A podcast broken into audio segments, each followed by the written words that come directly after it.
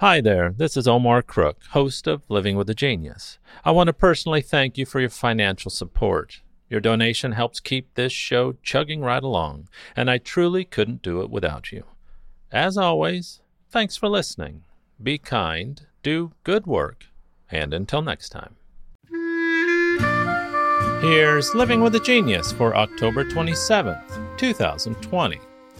Dylan Thomas was born on this day in Swansea, 1914, South Wales. Thomas remains one of the legendary figures in 20th century poetry, both for the impact of his visionary musical verse and for the notoriety of his private life.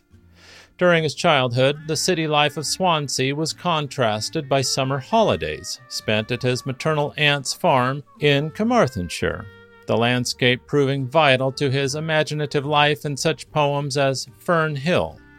A short stint as a reporter for the South Wales Evening Post proved unsuccessful, and so in 1934, Thomas left school and moved to London. By this time, he was already writing some of the poems on which his later reputation would be based, including And Death Shall Have No Dominion and The Force That Through the Green Fuse Drives the Flower. His first book, 18 Poems, appeared in 1934 and made a critical splash with reviewers who recognized a unique talent one whose impassioned style was refreshingly at odds with the cooler tones of poets like Auden and Spender, who were dominant at the time. Whilst Thomas's youth established his image as a prodigy who should be indulged, his hard drinking and boisterous behavior in London was the start of the darker aspect to his legend. In 1936, Thomas met Caitlin Macnamara, and they were married the following year. Their tempestuous relationship, fraught with mutual infidelity, money problems, and alcohol abuse, also played its part in the Dylan Thomas mythology. By 1943, the couple had three children and mounting debt, but it was during this period that he continued to write some of his greatest poems, particularly those that appeared in the 1946 collection, The Somber, War Influenced Deaths and Entrances. Thomas was also distracted by the need to earn money, and radio became one regular source of employment with frequent broadcasts for the BBC. In 1950, Thomas fulfilled a long standing ambition to tour America, giving readings which attracted large audiences. However, the social aspect of the tour encouraged his drinking and meant he returned to the UK without much money. Thomas made two further trips to the States with similar results. Increasing fame, coupled with drunkenness and financial imprudence, a very modern kind of celebrity, is exactly what he became. The tours prompted a rift between himself and Caitlin, who suspected his motives, and it was perhaps a desire to escape this marital conflict that prompted his final and fatal trip to New York City. In early November of 1953, as New York suffered a burst of air pollution that exacerbated his chronic bronchitis, Thomas succumbed to a round of particularly heavy drinking. When he fell ill, his doctor attempted to manage his symptoms, which now included pneumonia and alcohol poisoning, but he deteriorated rapidly. At midnight on November 5th, an ambulance took the comatose Thomas to St. Vincent's Hospital in New York City where he died. After his death, it fell on New Directions founder James Laughlin to identify the poet's body at the morgue.